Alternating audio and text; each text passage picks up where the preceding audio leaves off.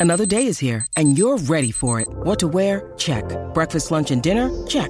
Planning for what's next and how to save for it? That's where Bank of America can help.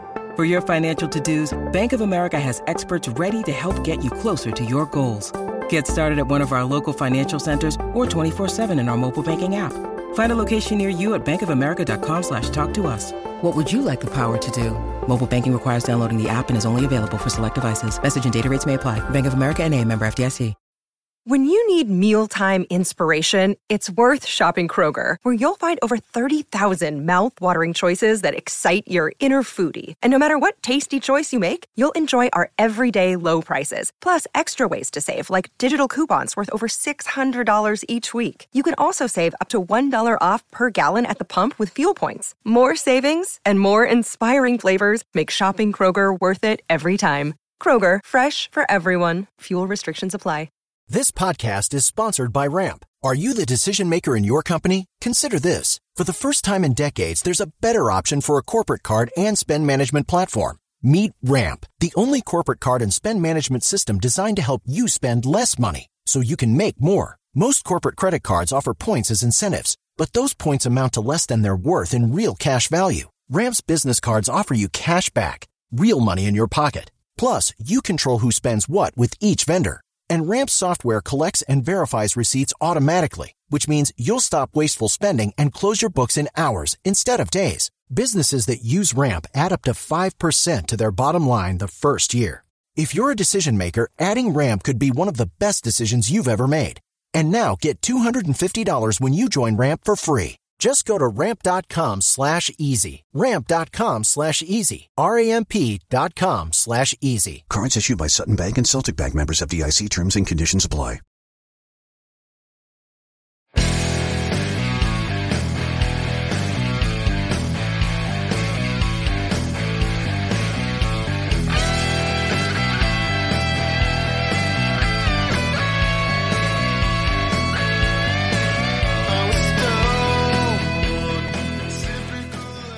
Pittsburgh Steeler fans, welcome back to another episode of the Scho Bro Show. This is behind the steel curtain editor Dave Schofield coming at you. It's Tuesday. It's just after 9 p.m. It's a Victory Tuesday. With me, as always, is my big brother Rich. Rich, how you doing tonight? Something I haven't got to do for a long time. Ah, breathing in the sweet smell of victory. Thank Yes. goodness, because otherwise we'd have had to continue to smell that Ohio stink. Oh, the thing is, is what is it? Um, we you say we have to breathe in that sweet smell of victory. Can you breathe? I mean, that's the whole God. title of the show tonight. Oh my goodness! Talk about. I mean, I could. I'm I'm looking at your knee jerk reaction article, making sure you're getting ready for it at the um at the at the um as the game's winding down, and I'm seeing you type bullets, and I'm seeing them go away. I'm seeing. I thought bullets. about leaving them in there and then said, and I got that one wrong. No, and what's so funny is is Jeff Hartman talked about it on the post game show because I was at Jeff's house watching the game. If you didn't check out the post game show to know that, um, or any of Jeff Let's rides so far this week, because you know we we talk about we, we watched the game rather. I didn't get the game. I had to go somewhere to get it. I was at Jeff's house. I'm going to be at Jeff's house again this week, and we're trying to see if even Bad wants to join us there, uh, just for some good old Steeler fun. Only because Bad had to talk to himself Oh, on he the had to- post-game show yeah, he- since he he, had had, to- to watch the game by himself. so. Yeah, he did. Well, the last time I went to Bad's house for a game, he paused it and was 20 minutes behind. And I found out on Twitter that Minkah Fitzpatrick had a pick six against the Cleveland Browns, which was back in 2020. And it was like, ugh. So it was just crazy. Jeff was saying he was talking about he kept he had everything ready to go. Everything ready to go. Article our articles ready to go. We're going to get everything on the website right away blocked extra point. I, I, I that was in the back of my mind when they're lining Yeah. up. Like, When they lined up for it, I looked at Minkah not on the very outside, one spot in, and I mm. thought, and who was to his right? Was it Cam Sutton? I don't know. Oh, I know. Norwood, or was it 35, Norwood? I think it was. A, I think it was a twenty something on the outside of him. And I thought, you know, one of those guys might, you know, just look at it. and say one of those mm-hmm. guys are going to have a shot. Yeah. Yeah. And I'm because I, I was thinking, I didn't know through the third quarter that the long snapper for the for their team was hurt. I missed that. I I don't know if they had said anything on I don't, TV. I don't. I didn't see anything on Twitter. until until that extra point. Yeah, that I didn't realize that was the case, and that actually made sense. It's something I'm going to talk about on Stat Geek this week. Is I'm like, I should have been tipped off when Cincinnati went for two to cut it to three in the third quarter. Because you want to know why? You don't do that.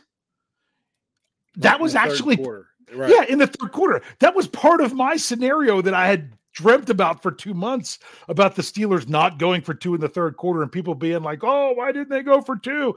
You know, and they end up, you know, and that, that cost them in the game. And because you don't do that then, you don't chase the points then. And the reason you don't chase the points then is, is, what is how everything could still continue to play out. The last thing you want to do is not get it and have that really put you behind it later in the game. You don't need to do that. You know, in the fourth quarter and you're trailing by two scores and you know one of them is going to have to be a two point conversion, you might go for it first because then you know if you need one more or two more. This was to cut it from three to four. Um, but you know, they're aggressive. Cincinnati's aggressive. But what I couldn't believe m- even more than that was in the fourth quarter when they were down, when Cincinnati was down six. We're already diving into this. Um, we got some other news to, to talk about, but real quick, when they were down six, it was lining up to be like on that when they went for it on fourth down, it was like fourth and five, fourth and six. Yeah. That would have been like a 54 or 55 yard field goal. Right. And I'm like, people are like, oh, well, they got to go for it because they're down. I'm like, no, you're going to get another possession. You kick this field goal now, you're only down a field goal the next time. But then finding out about the long snapper, that made sense. Then it, it made sense in that because it was a borderline decision. Do you do you are you afraid you'll never get the ball again in again in the fourth quarter? There was a lot of weird stuff with how that played out. We'll dive into it. Um, first, let's get into some news. Coach Tomlin had his press conference today. Man, is it a different feeling about one Trent Jordan Watt today than what there was Sunday after the game? I I was so frustrated with the number of people in the live chat that were certain that TJ Watt was out for the season. Now, just the way they, they just talked about, oh well, since TJ's done, and and, and the reason I'm, I'm not frustrated with you all, I was doing the same thing, and I said it on the show. In my mind, I was hoping for the best, preparing for the worst. Rich, now that the news is coming out that TJ Watt's not going to require surgery at this time, I keep saying at this time because as rehab goes on, there could something could set it set it off and be like, you know what, this isn't going to work. You're going to need the surgery after all. There's always that possibility with any injury, with any injury. But really good news coming out with TJ Watt, with him, uh, you know, missing like six weeks. I mean, when you think, I'm like, oh, half the season. When you think about it, with 17 games, that's basically a third of the season. Yeah. Um, thoughts? How have your emotions changed since? What were you thinking Sunday versus what? How things have changed over the course of time with everything? Yeah, I was like you. I was sitting there thinking maybe it's just a partial, not a full tear. What I call basically a full separation. Um, and oh, what do you know? Now, now six weeks. Now, I, actually, I expect him to not come back until after the bye, I, I do too. uh, which I hope that's the case. Well, one thing I could see is it, it depends on how practice goes and how he rehabs. I hope that's the case because you know I'd love that first game back to be the Saints game because I'm going to that I'm going to that one. I'm going to that one too. um, so um, it- it's funny because I know Wes is saying in there, Wes, you weren't one of the one we got. We got super chats that were saying TJ's done. You know, you weren't one of the ones in the post game show that was like that. There was others, and I don't blame you. I really don't. That was the fear, and that was the fear. And you know, it's kind of like waking up a little bit. Uh, imagine, and it was that feeling of 2019 all over again when when you're like, oh, I wonder how bad the in- injury is to Ben Roethlisberger, and then it was like, oh, surgery, he's done, time to move on, and that's what the Steelers were going to have to do anyway. But knowing, hey, if you can weather the storm and you can do some really good things now, just for part of the season, and you can get the defensive player of the year coming back, yes, this means that the likelihood of him repeating in that in that role isn't going to be as much because of time missed. Is he going to break the sack record this year? Man, would that be a feat if he did it if he has to miss that many games.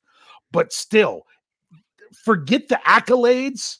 Just the notion that you know what he can do for the Pittsburgh Steelers during games, how great that would be. Um, that would just that would just be great news. Yes. Um, which then made the well, how do I put some of these things? Um, you know, there there was a, a tweet that was that went out yesterday by a certain Pittsburgh air quotes sportscaster. Uh-huh. Saying that, you know, saying, Oh, see what I said? We should have left him on the franchise tag. Oh, woulda, coulda, shoulda. You've got to freaking be kidding me. Yeah. I, am glad I didn't see that. It must not be a real Pittsburgh sportscaster, or else I'd follow him on Twitter. So, so yeah, because that's why it was. That's why it was in. Okay, gotcha. Good air quotes. Air quotes. Yeah. Um, um they consider themselves that, and yeah, I know. Uh, oh, I think someone gave away who it was in the live chat. That's good. Uh, yeah, um, they did. Yes. So several, pe- several people. Yeah, several people. Yeah. So that's the that's the thing. Even if TJ was gone, it's still the Pittsburgh Steelers and it's still next man up.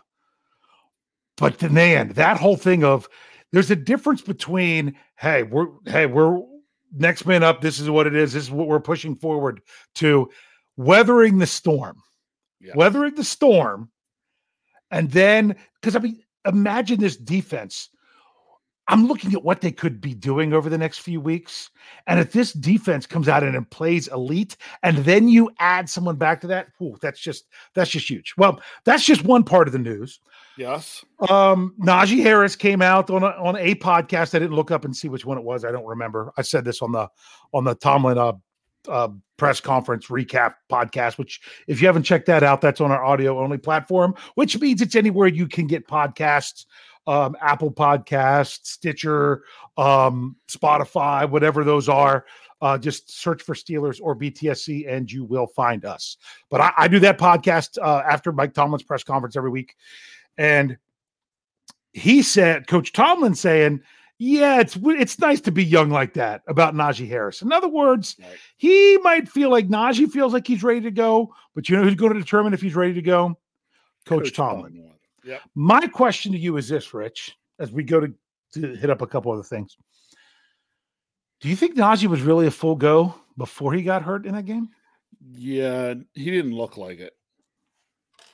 He looked um yeah. I want to say he it looked like he was having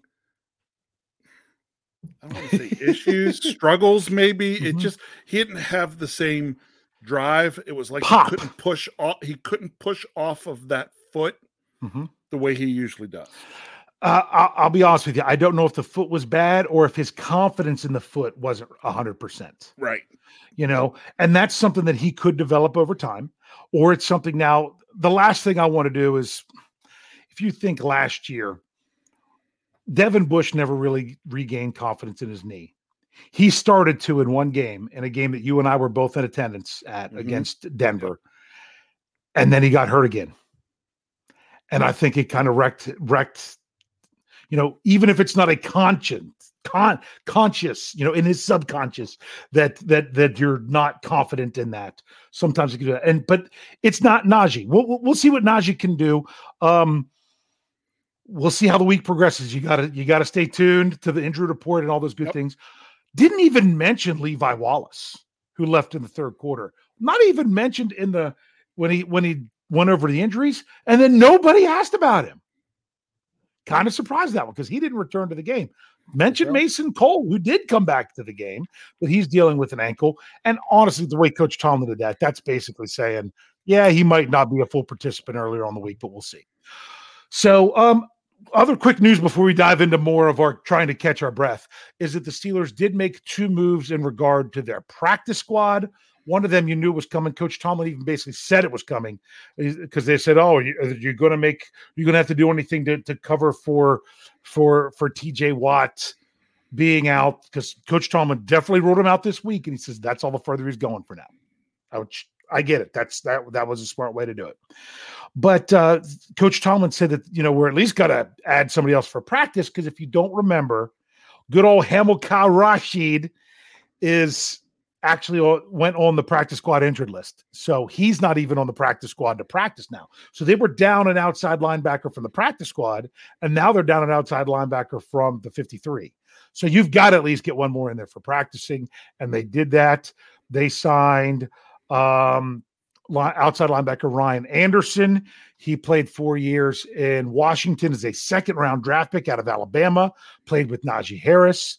Missed last year. He had signed a deal with the Giants, but then got suspended for six games for PEDs, and no one else got, and so therefore he got cut, and no one else picked him up.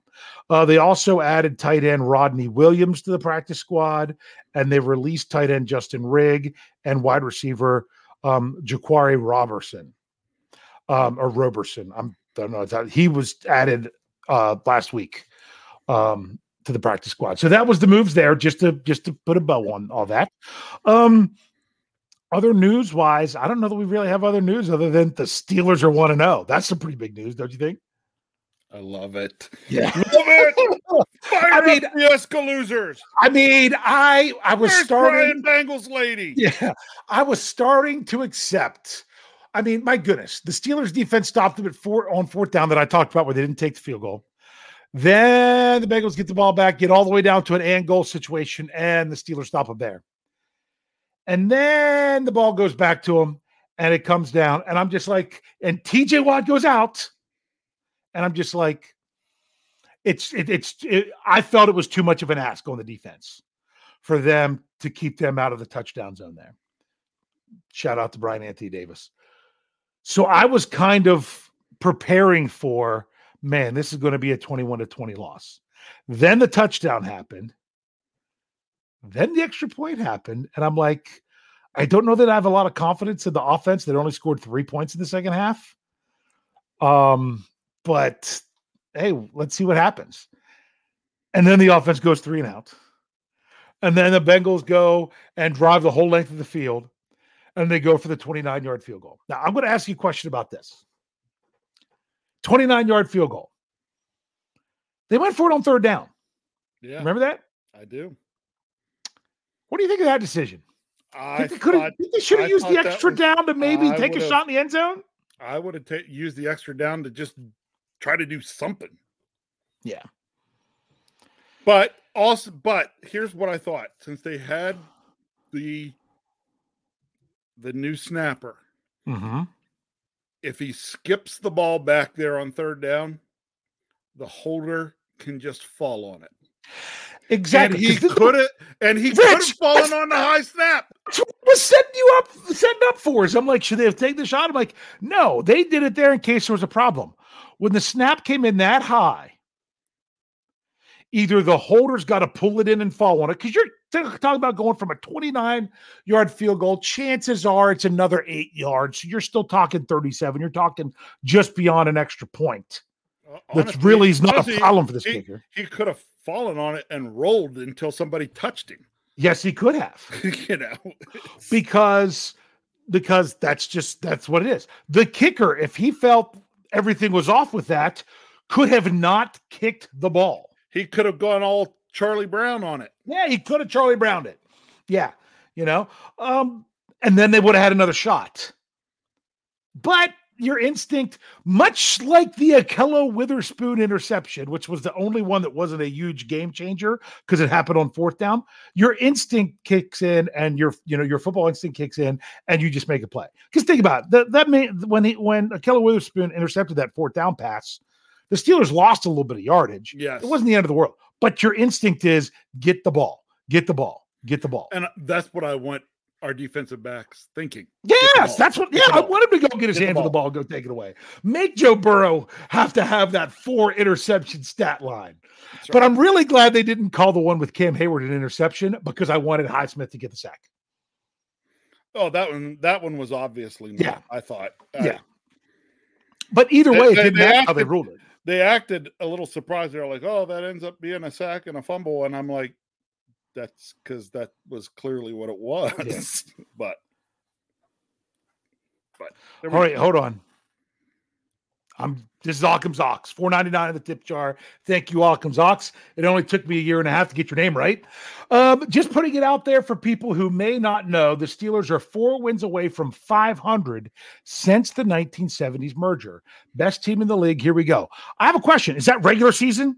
I'm just curious. Is that regular season or is that combined regular and postseason? Please don't tell me it includes preseason because that's just worthless.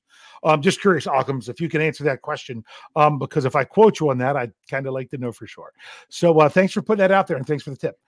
Um, who I was wondering if anyone else thought about that third down kick. Should he the uh, high I, snap? I wasn't thinking about the it. next one was going to be any better. I wasn't thinking about it that much because I was writing the last bullet point, putting in that the Steelers had lost 23 to 20 delete, delete, delete, delete, delete, delete. yep. And honestly, then I'm, we're just kind of almost just reliving. We have not talked since this game. No, we have. We saved it for the show. Do, do you want to know what I thought about writing after that happened? huh I thought about getting the last bullet point ready and saying, you know, well, you know, looks like we just, you know, kissed our sister. Here we go with a tie, you know, kind of mm-hmm. thing. I was like, you know what? I'll wait until it plays out this time. well, my, you know, my biggest thing is I'm like, if they lose this game by even if they would have lost by a point in regulation with the extra point, my I'm, I'm thinking to myself, they covered. If you want a moral victory, uh, not really. I'm like they they hung in there with the defending AFC champs, but man, to get five takeaways and end up losing the game, that's just gut wrenching. That's just gut wrenching. And honestly, I'm like, I said to Jeff at one point, I'm like, the defense is going to have to get takeaway here in overtime to set to, to set up a win. Um, and I don't, I was, I you don't do it. You you simply Mike Tom did it once before, and I actually get why he did. That was in 2019 um, against the Ravens. But I'm like, I'm I would have been fine if the Bengals won won the toss and they got the ball first. The biggest issue was the defense had just been out there so long. Yeah. So you give them at least a little bit of a break rolling into the overtime and some plays by the Steelers out there um, before they had to step right back on the field. But and the other thing is, is you know that's a that's a pretty potent Cincy offense that they could score the touchdown and the Steelers never get the ball. So yeah. Um. Oh, Occam's followed up. He said that that includes 36 playoff wins, 496, 310, and four, according to the internet. I'm going to check that to not that I don't trust you, but I will verify that at some point. And if I remember, I'll even mention that. I'll be tweeting about that a lot, I'm sure, as it gets closer. Uh, thank you there, Occams. That's that's some good stuff. So Oh, no, um, what was I saying? I'm going to mention as I looked at, at a at a live chat, you know, the CUDA 70. Um, I did not see that my game thing was on the MSN main page, but um, it has been before, as yeah. have a lot of other articles from BTSC do it, you know, yeah, pop their way through on the MSN yeah. main. And, and honestly, if page. you're wondering, was like, well, what's the article they talk about this? If you're not checking out BehindSteelCurtain.com, what are you waiting for? That's one. Two, Rich, that had I did not read the comments because there was 270 oh of them. Gosh, so I did not. Um, so so so yeah, sometimes that just that that article gets a lot of views. Sometimes it gets a lot of interaction from the community with the comments. Who, but I will, if you guys aren't wondering, it's the knee jerk reaction. It's basically stuff Rich would say to me on a podcast if we were going live during the game, put in an article for you to read. That's what it is. So, boom. So, yeah, just so many thoughts going through the mind as I played through. Here's something I'm going to be looking at some certain plays and some other things on that i will talk about on, on Stat Geek Thursday. So and the numbers and stuff behind them. There is one thing that I'm that I, I want to make sure people understand there were some some people out there on the Twitterverse. I didn't actually see it unless a Pittsburgh reporter or NFL reporter also commented on this. But I had some other people mentioning that uh, sometimes I don't know what's going on with some of these things unless I see them somewhere else. And it was there was someone who said it on the on uh, Bob Labriola's asked and answered article um, that was out on, on Steelers.com on Tuesday this morning um, about the Steelers throwing the ball on second down, their last possession in regulation. I, I I know the play. I know it didn't work. I know they were trying to go for a safer pass. It was incomplete. I haven't got that far in a rewatch, so I'm I'm trying to remember the ex, you know more of the exact play. But it's the whole idea that you pass the ball. People do not understand that one of the most significant plays in that game and that could have cost the Steelers the game was the Najee Harris injury. Yep. And it's not because they lost Najee Harris. Nope. It's because when he was injured, the Bengals had called a timeout, but they had their timeout given back to them because an injury on one team for a team inside of two minutes cost them a timeout. So that meant that the Steelers stopped the clock with the timeout on first down. Because if the Bengals only had they had two timeouts going into it, if they use that first one on first down, I don't think It's they're throwing on diff- uh, second down Correct. I don't think they are either. because if because you knew for sure you would be you would be gaining another 40 seconds off the clock because they'd be out of timeouts. Now, what the pass on second down did because of that situation, it allowed the Bengals to hold on to one of their timeouts going down the stretch. Whether or not you think that's worth it or going for the first down is more important, to me, if you're talking about them having one one timeout versus no timeouts, or if you're taking a shot for a first down, I'd rather take the shot for the first down. Uh, That's me. I, I think that the the thought was the Bengals are going to be ready for the run. Let's see if we can get one of our quick hitter passes, get about seven yards, keep the clock running, and Mhm. give ourselves a makeable third down. Yeah, because honestly, what I thought was good is trying to get the ball to somebody more in space, even if it was a pass behind the line of scrimmage. Don't care. Get it out on the sidelines in space or, or something of that nature in that setting because you know what happens when teams are selling out against the run. Look at what happened with the Steelers on the fourth and one play where if a if a player can get away from the space, like Joe Mixon was able to get through that space and get that big run um, down inside the five or around the five. That's the kind of things that can happen if you can get in space when teams are selling out uh, for for something of that nature. So I understood why they did it, and because of that injury to Najee and the whole notion of the Bengals didn't have to use a timeout there, the the clock was going to be what the clock was going to be, whether they passed it or ran it. The only difference was going to be the timeout. So just kind of keep that. And honestly, I think a, a lot of people here um, in the live chat realize that they, they they caught that too, which is good stuff. So um, here we go. We've got another one, another 4.99 in the tip jar. Uh, thank you very much from Justin Gall. Justin says four four for 15 on third downs is the killer. Why can't we just avoid third down altogether? That is interesting. That's something I'm going to outline. I outlined it in my by the numbers article, and I'm going to talk about it more on the Stat Geek pod, uh, podcast Thursday morning. The Steelers actually they won first down when you compare their offense to the Bengals offense. Now you're like, wow, they had a lot of times on first down where they they didn't gain much. That's true. But the Steelers did also have some pretty big yards on first down. And as much as third down conversion, you're right on, Justin. You've got to Jeff was Hartman talks about it all the time. You've got to be over 50% to feel like your offense has done something. He always he he does that often with his winners and losers. Is it the third down offense? Are they a loser because they're under 50? Or are they a winner because they're over 50? But the best thing you can do for your third down offense is leave yourself in a manageable third down.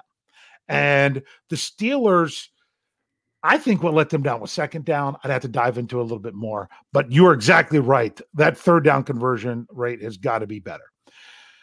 Whew. Rich, any more of the of the catching your breath, taking years off your life? Anything specific you want to bring up before I dive into it even more? Before and then yes, turn the I- page. I've I've really watched the live chat and Hmm. seen some things, you know, about how Minkah really balled out. Minkah for defensive player of the year, things Mhm. like that. Besides Minkah and TJ, there was another guy who I thought just absolutely balled out the other day Mhm. um, on the defense, and that would be third year player Alex Highsmith. Um, yeah. the guy had a three sack game. Um, That's half that's half the sack total from last year. yes, He had six last year. He had two as a rookie, so he already passed his rookie year total, and he got half of what he got last year. And he did that in one game.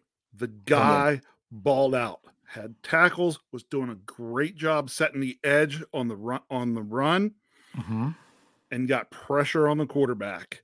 Um, he was phenomenal. So I, I, I especially want to say because once in a while I know we that Sam Highsmith sometimes will listen to our podcast As he's been on this podcast before. as he's been on our show before. If you're listening to this, Sam, let Alex know that we thought his game the other day was phenomenal. Yeah. And that's what I, I knew that we can see that kind of production from that guy. I knew it was going to take us a little bit to get there, but if he can continue to play like he played the other day, now remember, we drafted Alex Highsmith in what round? He was a third round compensatory pick. Eh, correct. He was in the He was third, over, he was outside of the 100s. third round. If he can continue playing like this, he will actually in year three be outperforming first round draft pick Bud Dupree. I I did some comparisons with remember Bud Dupree lost year two all but a few games. Right.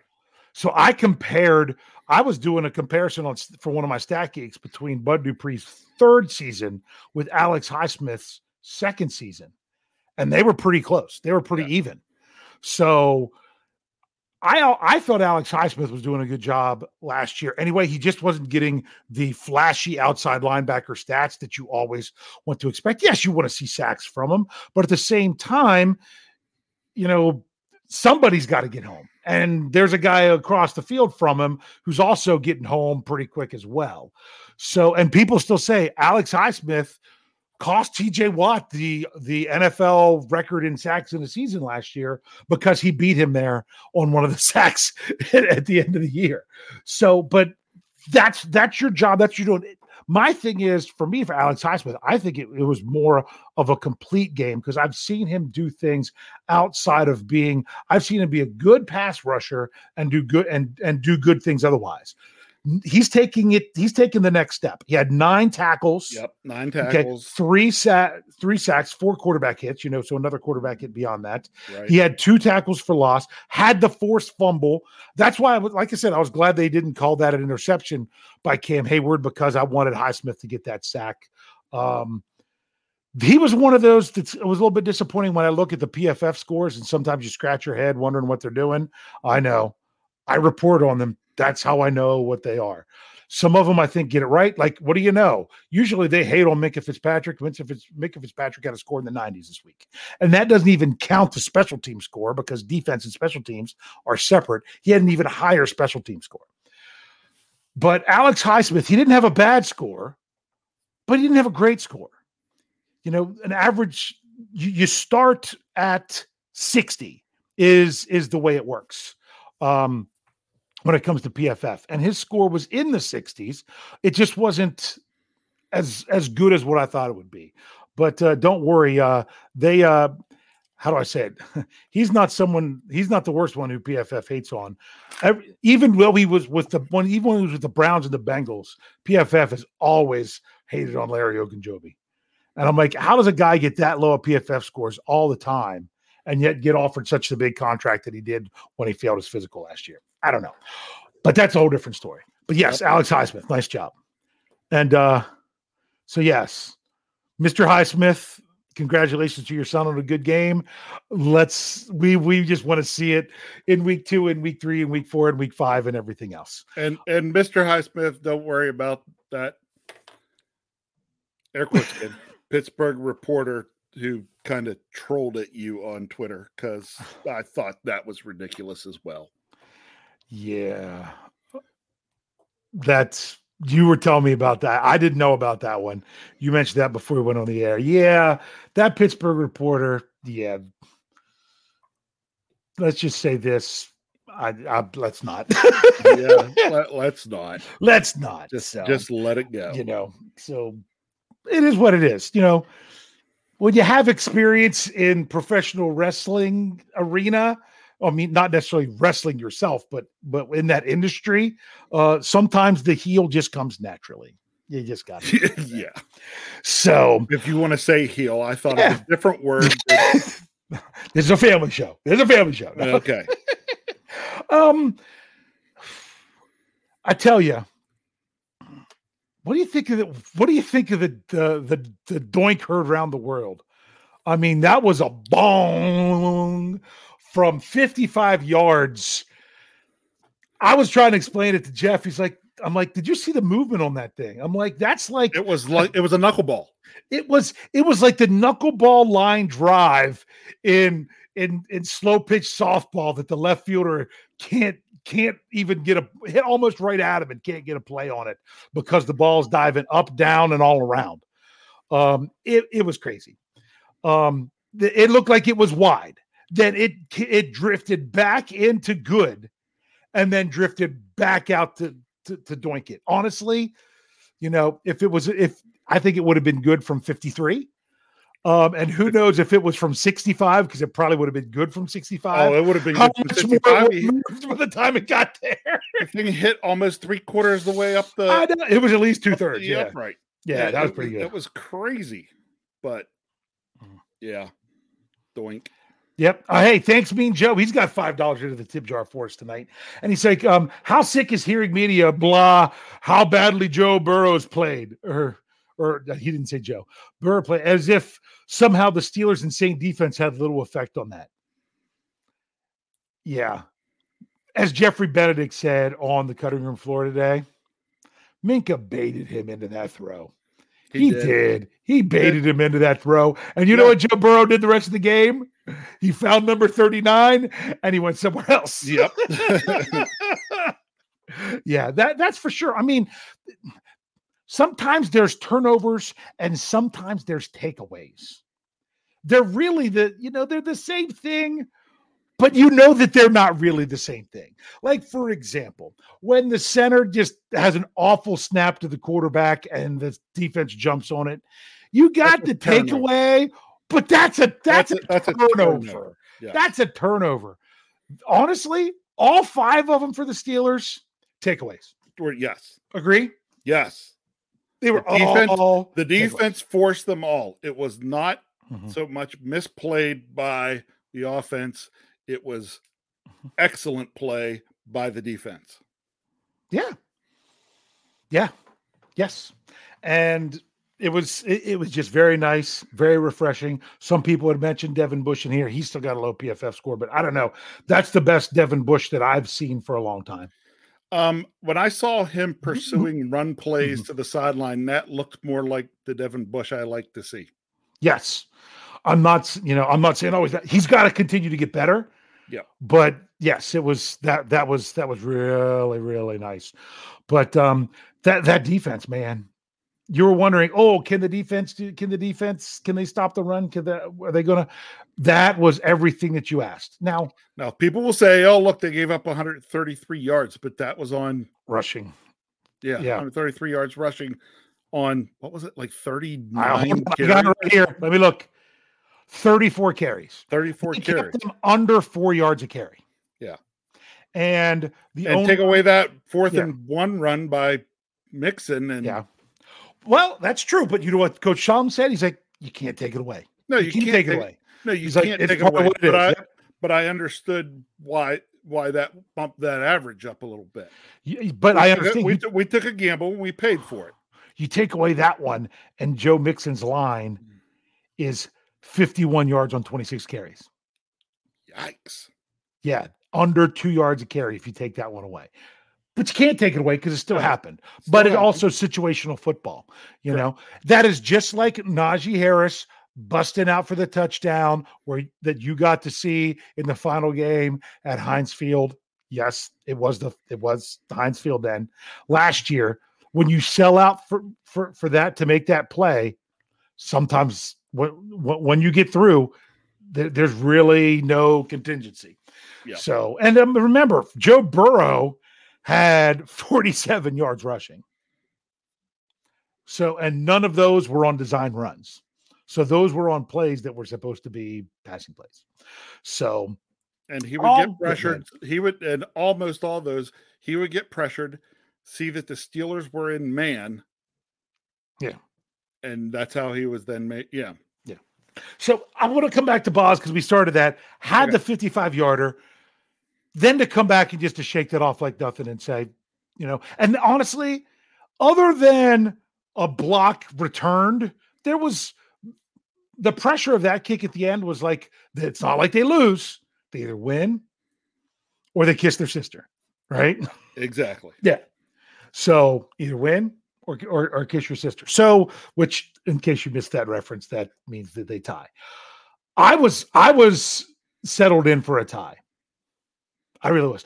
Do you think the Bengals would have gone for the super long field goal if it wasn't for the Millette sack, Oh, I would have if I was them.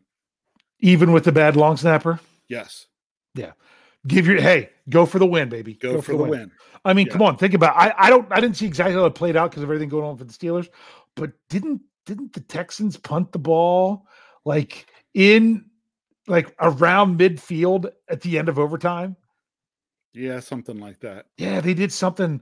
I mean, I, I didn't I didn't even watch highlights because you know I didn't care. Although that game, which I had to come back to that game a little bit, um, was made a big difference with a lot of people. Um, got got another five dollars. It seems like every time we get going about talking something, one of these comes up. But this no, this is great. Five dollars in the tip jar. Thank you, Steel Dog eighty eight. If Devin Bush gets a takeaway or sack this week, I'll say the confidence is building for sure. You know what? That would absolutely that would be great. But if they're not sending him after the quarterback, he's not going to get a sack.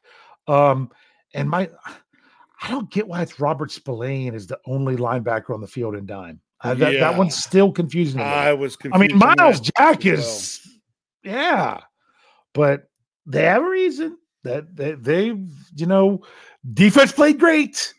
You know, sometimes they do some things. I'm not sure why they do it, but it, man, oh man, they also do a lot of things. I don't know, you know, how they get them to to to do what they do, but. That was going to be interesting if they were going to go for that field goal. And then you thought they were going to get to try to still do it because the running back picks up the ball when it goes. And then all of a sudden, I'm like, they're talking, I'm, and I turn to Jeff. I'm like, no, no, no, it's got to go back. He's like, what? When as soon as I saw Mhm. them go back to spot the ball, I knew what it was. I knew it was the holy roller rule. You know. Yeah, Um and That- because overtime rules exist completely as if they're within the last two minutes of regulation. yes. So you can't advance. The only person who can advance a fumble on the offense is the person who fumbled the ball. Yep. Because too many times you're like, oh, I'm going to get tackled. Oh, look. Oh, I fumbled the ball. It went over that way. And someone else picked it up and runs for a first down.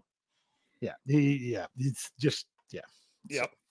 Um, man, I'm still trying to catch. Every time I think about this game, it's still like I'm trying to catch my breath. But I will say this: as much as the offense struggled, they moved the ball in the field goal range twice in overtime. Yes. To me, the problem was was was the second half. The second half was the problem. Their their first down offense was terrible, as I put in my in my article. I mean, I have some specific numbers to to go with that. But the second half, and I brought it up on on, on the preview, not the preview, the post game show. So I'm going to ask you: Did you feel like the Steelers' offense in the second half was basically tasked with "Don't lose"? They were tasked with I don't want to say don't lose. They were tasked with don't screw it up. Yeah, It felt The- like they were tasked he didn't w- fit into the category of he didn't kill us. right. Yeah. Like don't make a mistake. Yeah, And if you're just playing don't make a mistake football, they didn't make the mistake, but that's not necessarily going to win you ball games. exactly. It's some when you play not to lose too many times. That's what you do. You play to win the game. Yeah, exactly. So, but at the same time, Coach Tomlin even acknowledged it today. They're like, "Oh, well, you didn't have, uh, you know, a lot of pushing the ball down the field." He's like, "Hey, we were protecting a lead. We had a big takeaway advantage. The farther you push the ball down the field, the more the likelihood for for negative bad things to happen. We didn't need to put push the envelope." But it's someone had it here, and I lo- okay, great 103, I think said it here. Um, and then we got another super chat says in OT they actually let Mitch air it out. You know why? Because you weren't just trying to protect the ball. You weren't. You were the Steelers had to they had to push down the field. And one of the best things he could have had they almost could have blown that play dead because of Chukwuekorafo for reacting to the guy coming across the line.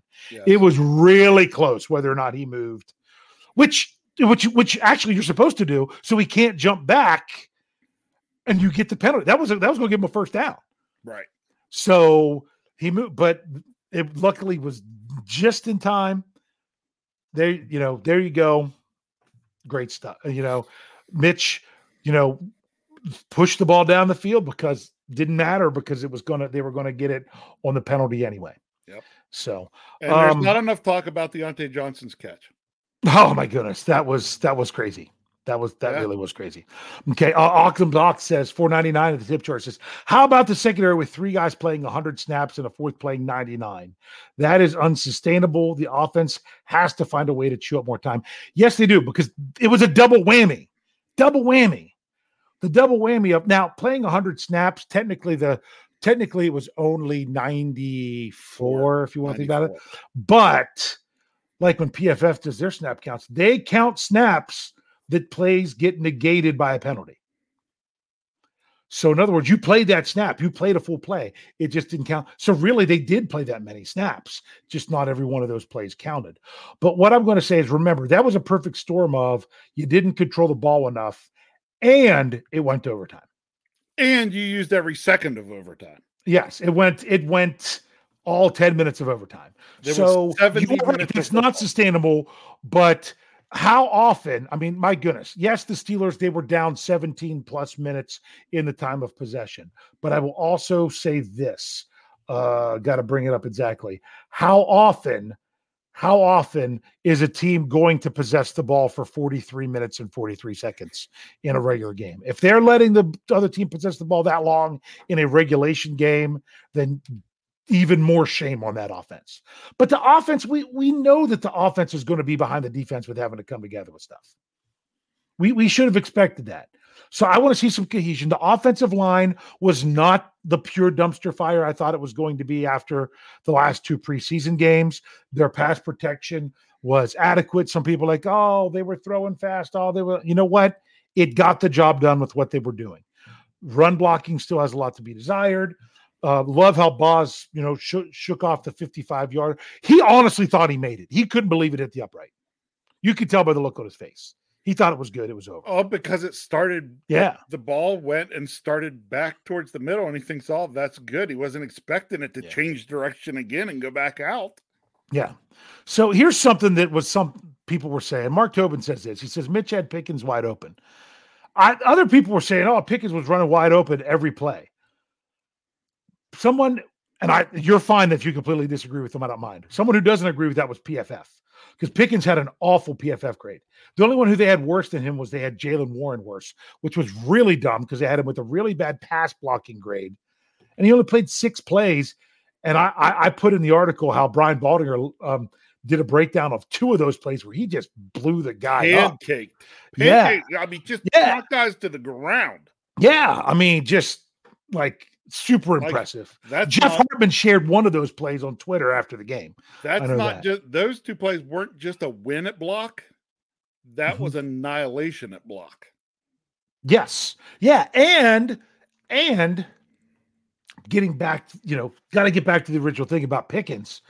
Um, but yeah, Jaylen Warren, I thought his his his grade was not deserving.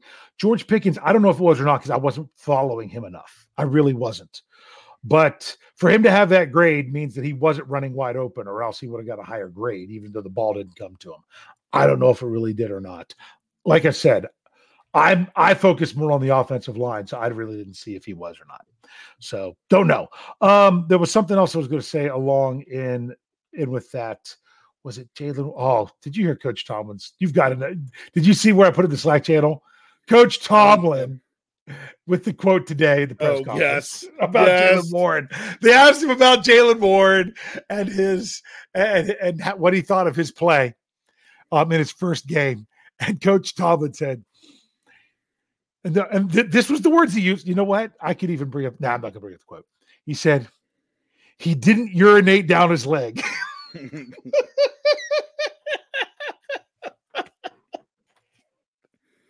ah, ah, he didn't urinate down his leg. Which is another way of saying he didn't. The it wasn't too big for him. he, correct. The game Yeah. wasn't too big for him. He fit into the game. Yeah. Here, I'll ask you this question real quick. Reginald, Reginald Rivers asked me, he said, Hey, Dave, what do you think about Tomlin Challenge? Uh, the one early there in the game. Yeah. Um, I I knew he wasn't going to win it. Um, I'm not surprised he wouldn't he didn't win it because it's the Mike Tomlin challenge. I do think it was a bad call. And but honest, no, think about this. It was a bad call. And the only reason it didn't get overturned is because people were in the way of the camera angle. Yes. You you didn't Once or, they- and once one was in the way, the other one you, you just get the right angle. You didn't get the right camera angle to overturn it. But honestly, as it happened on the field, I can't believe they didn't call that a first down. Yeah. And if he wouldn't have yeah. challenged it, I probably would have been like, "Oh my goodness, you got to challenge that." I honestly, the fact he didn't win it, I he- get he after you, well after the fact, after you see everything.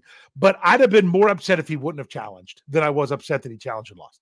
When he first challenged it, I thought he was going to win it. Then they started showing replays, and I couldn't get an angle for them to see. And I said they're not going to have the evidence To to overturn. overturn it. And they wouldn't have had the evidence to overturn it if they would have ruled it a first down and the Bengals would have challenged. How about that one? I thought that as well. Yeah, the non-challenge. Yeah. Well, do you want to know part of the reason why they didn't challenge it was what I heard today? Sorry. No, no big deal. Um, Now I can't get it. no, you can't. Okay. There you go. Part part of the thing was Ja'Marr Chase did not think he was in. He didn't think he was in. Right. He, didn't, He didn't He didn't it. turn. He didn't turn and say to the to them, throw the Mhm. flag, anything like that. Yeah. Yep. We are really running later, but it is in season. So we do go a little bit later when we're in season because we haven't turned the page yet. Do you wonder Yeah. why? We- we There's a reason we haven't turned the page yet to the next game. This is our turn the page show usually. We talk about the last one, then we look forward to the next one. But it's early in the season. And Coach Tomlin said it best going into last week. He says early on, it's more about yourself and you doing the things that you need to do than it is everything about your opponent. Because everything about your opponent is only that's secondary if you can't do what you do first. And they're still in the do what you do phase. So, anything else from this game you want you wanted No. to mention? I got yeah. So, No. I'm gonna move on to the next game. Yeah, right, right, right. we're we're we're on to New England. we're out of New England. Yeah. Um see, I mean, this this is I didn't get to watch any of that game. Of course, I, I watched Uh, yeah. I, I I- didn't either. yeah, I, I caught a couple highlights, but I'm just like, st- I, I'm still, I'm still flying high off this game. I still can't believe what I just saw. You know, um, it's a game that the Steelers should have won handily. They didn't. Then they come back and still managed to, to squeeze it out, um, and really had to have some huge plays in order to do it. You don't get that all the time. So now they return home to the friendly confines of Acrisure Stadium. It's the home opener. They're taking on that team up north. And kind of Coach Tom was asked today about, hey, yeah, he's saying, he's saying "Y- this is the first time you're going you're going to get it where it's not Brady versus Ben. I mean, there was the year Brady was out and stuff like that, but I mean, still, it's been it's Brady versus Ben. And it's not that. But then Coach Tom's like, well, we never looked at it that way, which is true. You go out there and it's not it's not about those guys, but it is it's different. But Coach Tomlin said they've got a they're a team in transition as well, but they're going to do what they do. So it's just different guys doing it. I don't know most of the guys on their team, honestly. They're not guys I'm familiar. The Steelers haven't played them since 2019. They haven't played them in Pittsburgh since 2018. I was at that game. That was that that was the Joe Haden interception game. That was great. So what do you what are your thoughts on this one before we roll in roll into the, the end of the show here? Okay. My thoughts on this one.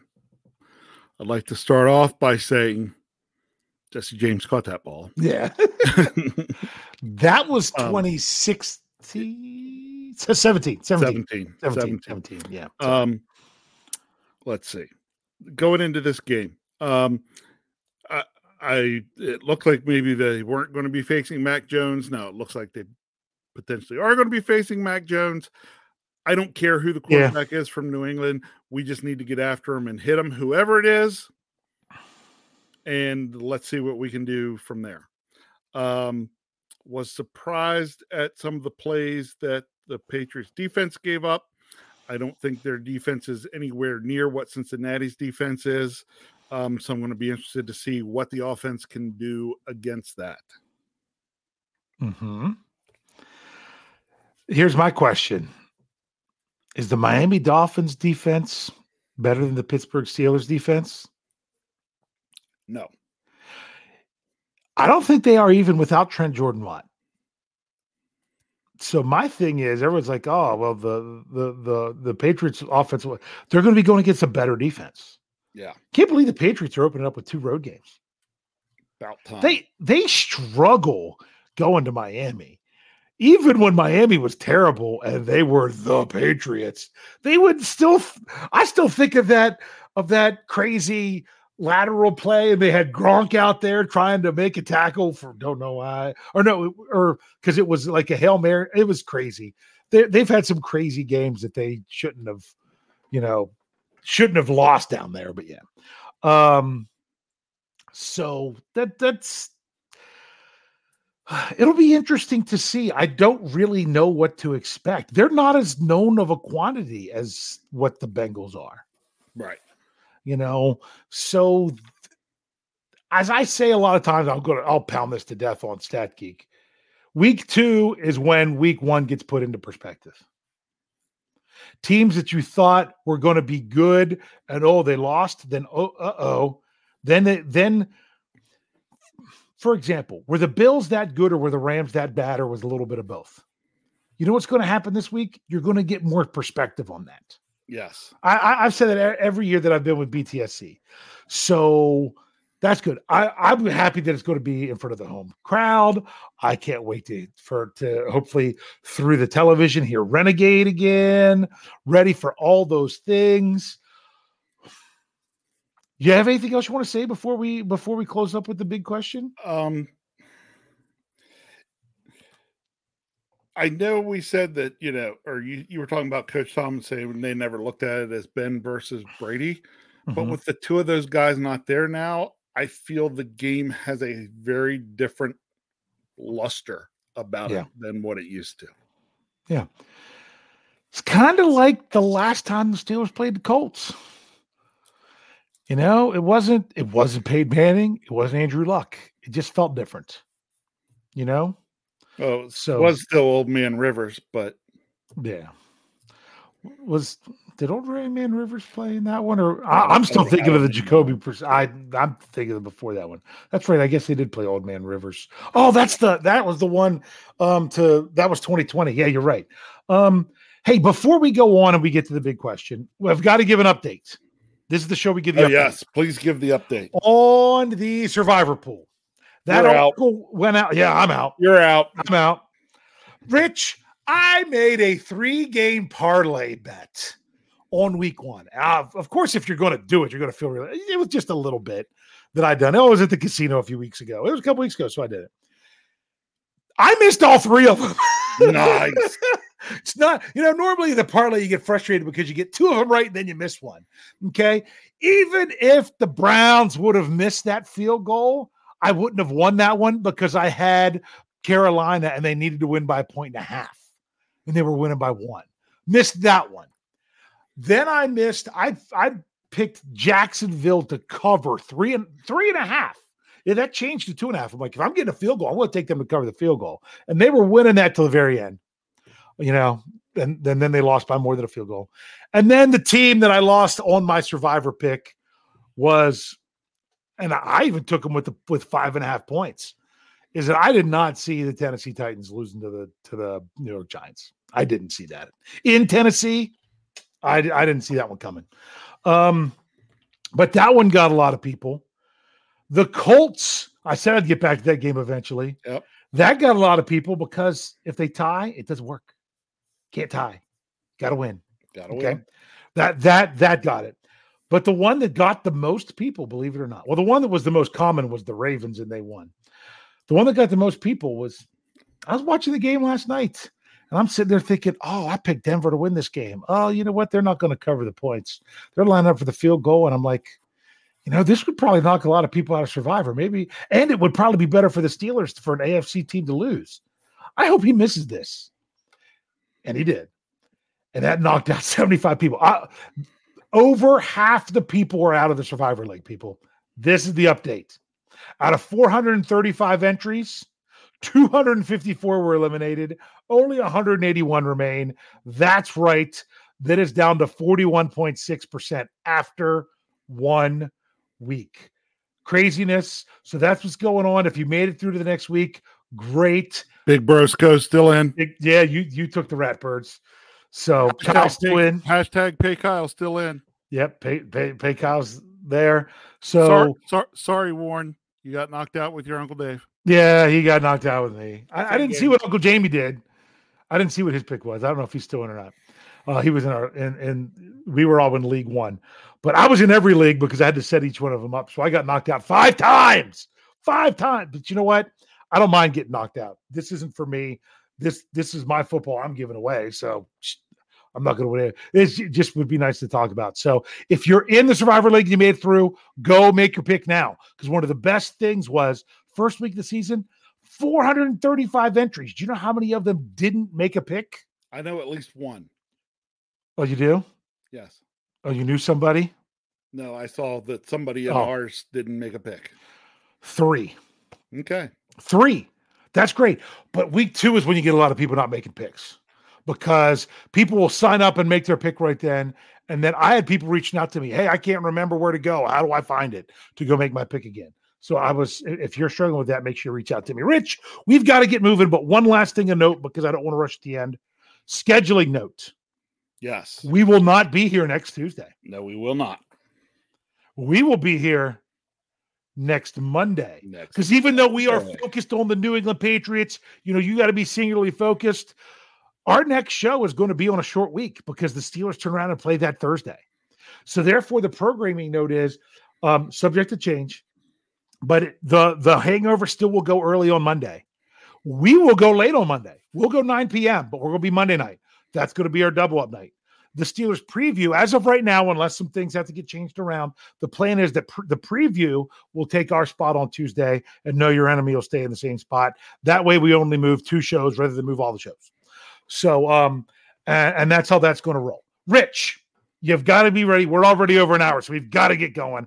I know everyone else here would love it. They say, "Hey, give us give us more time," but we've we've got to be respectful of this. Rich, what is your score prediction for this Sunday at Acrisure Stadium against the New England Patriots? The Steelers are currently it's flip it's moved between one point and one and a half points. They are underdogs to the 0 and 1 Patriots coming in here.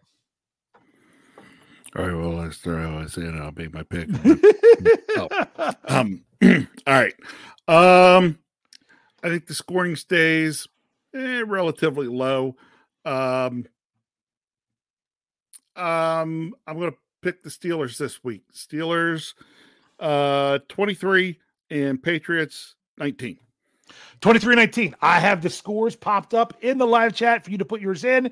If you don't put a team, then it's the Steelers. If you if you don't think it's going to be the Steelers, yeah, I'm tempted. Last year, I picked the Steelers to lose week one and they won. Then I picked them one week one, win week two and they lost. I might have to just switch it up just so I can. I, I don't mind being wrong. So I'm I'm still considering how I'm going to go with that one. Okay, Steel Dog 88. He has 26-10 Steelers. Steelers Pittsburgh 13-3 Steelers. Oh, that's an interesting one. Steeler Chick 46, 17 14 Steelers. Uh, Reginald Rivers 27 20. Uh, I'm not even going to say Steelers for those that are Steelers because we just got to move through them. Um, Lifelong Fan 07 also has 27 to 10 thought that was 20 there for a second. Okay. John Butte. Butte? Isn't she a Butte? Sorry. Um, she a um, Butte. says has 17 to 10 our beloved team thomas riley has 27 17 uh brian brown has six or has 16 3 also curious we'd have to look i didn't look back to see if anyone had 23 20 steelers don't know if anyone had that or not just just was curious okay um pedro has 21 to 7 steelers occam's ox 24 17 um claude bishop has 20 to 13 he thinks the defense is getting another touchdown. That would be that would help a lot. Um, John Funker says 27-17. George OTJ says 30 to 13. Um, mean Joe, pitcher's duel, Steelers five to three. Nice. Um, Jennifer has the has the Steelers at 23 to 7. Um, outside Steeler fan has 24 for the good guys and seven for that team up north. Um, George Rice says 13 to 6. Uh, Robert Lucky says 2710. That's not the first time we've seen that one, uh, which is so we're, we're, we're that one's that one's our mode so far, I think. Uh, 24 10 Steelers by Bart Mackey. Uh, Jeremiah Yoder says 34 9. It's been a long time since the Steelers scored over 30 points in a in a non preseason game. Yeah. Um, and that was in a loss last year. Um, Nate Van Slyke has um has 24 to 20. Uh, there's another one of that score. Uh, Shane Giggles has 19 13. What was yours? You said 23 19. 23 19. I know you had a 19 in there somewhere. Okay, help me with this. Rands 87, IROC Z. Yeah. All right. Uh 31 17. Stillers. Okay. Um, Tony Ringer, Ringor. Um, 23 to 17. Yeti has 23 to 17. Okay. Patricia Constaneda has 24 17. Uh, Sherry Richards, uh, 16 14. That's an interesting one. I, I like that one. Uh, another 27 to 10 from McEldew. Um. Faustino Flores, 17 16. Okay. Don't do that to my heart again. Yeah. Okay. Jesus Tamez, two to one. Sorry, this is not the Canadian Football League where you could score one point. Um, Joseph Donovan has And this is Amer- American American football. American know, football. Not uh, you can play 120 minutes and end up in a zero zero tie. Um, Christopher Hockenberry. I said the last one, right? Yeah, I did. Joseph Donovan's 31 21. Um, Christopher Hockenberry, 17 7. Okay. Uh, I'm going to bring this up just Yep. because it's true. Jennifer says, please, no injuries. Yeah. Right. Hey, Tim. No, Tim we don't get to talk about his. Why? Because he gets a hold of me yesterday looking for a weather forecast to decide if he should go fishing or not. Because I'm known as the weather guy. I oh, give Okay. him my forecast, tell him to go fishing. He chooses to not listen to my forecast and not go fishing, and he missed a great day out on the water. All right, Tim Pratt the second, first one going with for the for for that team up north. Has 20 to 9 with the Steelers losing that one.